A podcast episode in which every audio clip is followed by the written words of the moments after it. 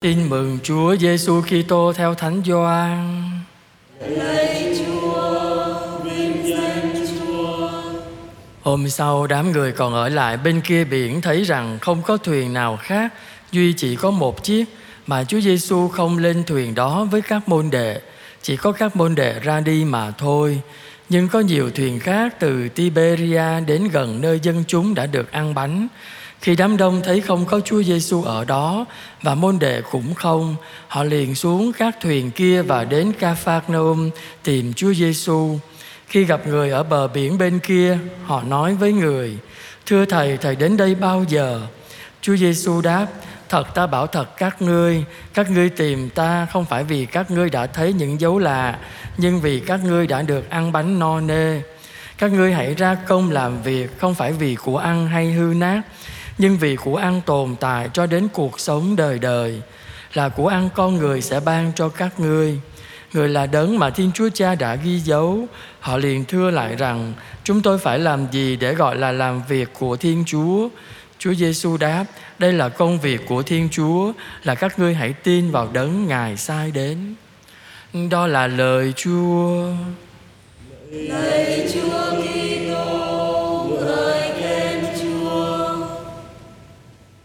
Chúa Giêsu là lương thực trường tồn. Kính thưa quý bạn chị em thân mến, trong bài tin mừng hôm nay Chúa Giêsu nói rõ đám đông dân chúng đi theo Chúa Giêsu không phải là vì những dấu lạ nhưng mà được ăn no. Nếu mà ngày hôm nay có một người nào đó mà có khả năng làm phép lạ như vậy chẳng cần làm gì hết cứ đi theo thôi. Rồi hô biến một cái có đồ ăn luôn chắc ai cũng đi theo hết. Khỏe khỏi làm mà cứ có ăn. Phải không? Ai cũng thích như vậy mà. À, nhưng mà chúa sư nói là ăn cái đó không có đủ. Bởi vì cái của ăn đó chỉ nuôi cái thân xác thôi. Và hôm nay ăn, ngày mai thì làm sao? Đói tiếp. Chúa Giêsu từ cái ăn tự nhiên đó, Ngài nói đến một cái ăn thiên liêng. Đó chính là lương thực trường tồn. Vậy thì của ăn thiên liêng, Lương thực trường tồn là cái gì?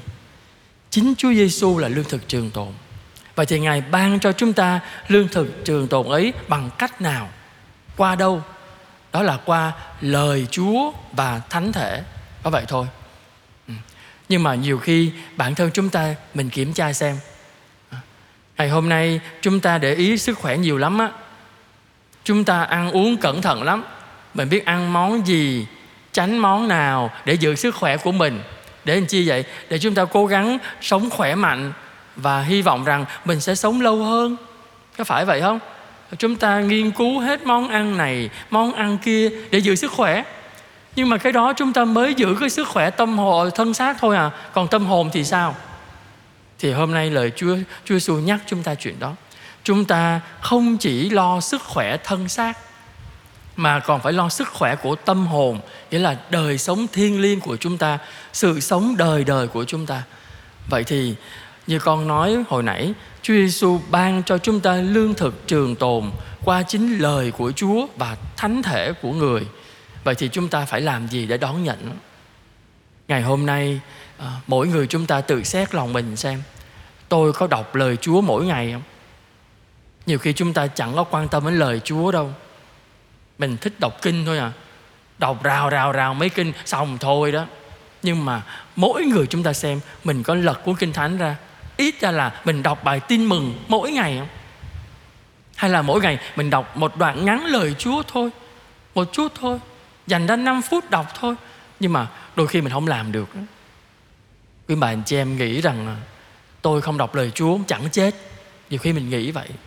Nhưng mà chúng ta sai lầm chính vì chúng ta không đọc lời Chúa mỗi ngày, cho nên cái tinh thần của chúng ta, đời sống thiêng liêng của chúng ta không được nuôi dưỡng chúng ta để cho biết bao nhiêu điều ở ngoài thế gian này nó đi vào. Hết chuyện này đến chuyện kia, thị phi điều này, người này, người kia, chuyện này, chuyện kia ngoài đời, nó đi vào trong tâm hồn mình hết. Và nó quấy động đời sống nội tâm của chúng ta và làm chúng ta mất bình an. Nhưng nếu ai trong chúng ta mà chịu khó đọc lời Chúa mỗi ngày, đọc ngắn hay dài hay ít không quan trọng, miễn cho là có đọc, nghĩa là chúng ta trực tiếp đọc bản văn lời Chúa để lời Chúa soi sáng hướng dẫn cuộc đời chúng ta, chúng ta sẽ hành xử rất là khác.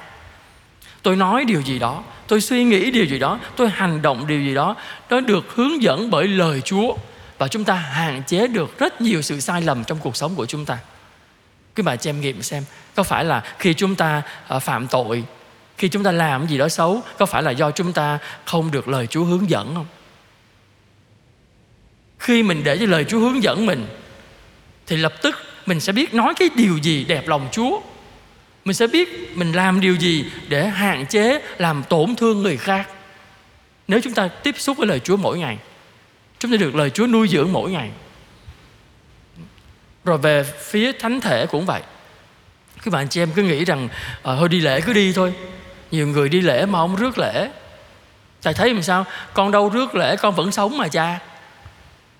Đúng, về thể lý chúng ta vẫn sống, nhưng mà tâm hồn chúng ta đang chết. Quý bạn, chị em cứ nghĩ như vậy này. Một ngày chúng ta ăn ba bữa. Bây giờ nói thôi, ăn bữa thôi. Rồi hôm nay ăn, ngày mai nghỉ. Rồi cuối cùng nói tuần ăn một bữa thôi được không? Đâu được đâu. Và mình thấy cái sức khỏe mình nó tuột dốc liền. Nếu chúng ta không ăn uống điều độ mỗi ngày, lập tức sức khỏe nó tuột dốc ngay. À, người chúng ta say sẩm ngay làm việc không nổi ngay, tay chân bụng rủng ngay. Đó là mặt thể lý thấy rõ. Nhưng đời sống thiêng liêng của chúng ta, khi chúng ta không rước Chúa Giêsu Thánh Thể vào trong lòng mình, thì đời sống thiêng liêng của chúng ta nó suy yếu giống như vậy á. Mà mình không thấy không thấy. Nhưng mà đến một lúc nào đó, mình gặp những biến cố đau thương trong cuộc đời mình mình không đủ sức vượt qua được. Và mình bỏ cuộc. Và mình đưa đến những quyết định những việc làm sai lầm mà nhiều khi không kéo lại được nữa. Cho nên Chúa Giêsu Thánh Thể ở với chúng ta luôn luôn nơi nhà tạm và đặc biệt Ngài muốn vào trong tâm hồn từng người chúng ta qua mỗi thánh lễ chúng ta hiệp dân. Cho nên quý bạn chị em phải thu xếp nha. Con không biết quý bạn chị em vướng mắc điều gì có cái nguyên nhân nào mà cản trở quý bạn chị em không rước lễ mỗi khi tham dự thánh lễ thì mỗi người chúng ta phải tự thu xếp lấy. À, làm sao mình thu xếp đời sống của mình mình xưng tội sau đó, mình thu xếp đời sống mình sau đó, để chúng ta mỗi lần tham dự thánh lễ là mỗi lần chúng ta rước chúa. Bởi vì đó là sự sống của chúng ta. Chúng ta xin chúa cho mỗi người chúng ta luôn luôn phải ý thức và ghi nhớ. Chỉ có một mình chúa giêsu mới đem lại cho chúng ta sự sống đời đời thôi. Và chính chúa đã trở nên lương thực cho chúng ta sống đó. Ngài nuôi chúng ta bằng lời của Ngài, bằng thánh thể của Ngài. Vậy thì chúng ta hãy đón nhận để cho Chúa đi vào trong cuộc đời mình. Nhờ đó chúng ta được sống kết hợp với Chúa ngay từ đời này. Và như vậy chúng ta từng ngày từng ngày chúng ta bước vào sự sống đời đời với Thiên Chúa. Amen.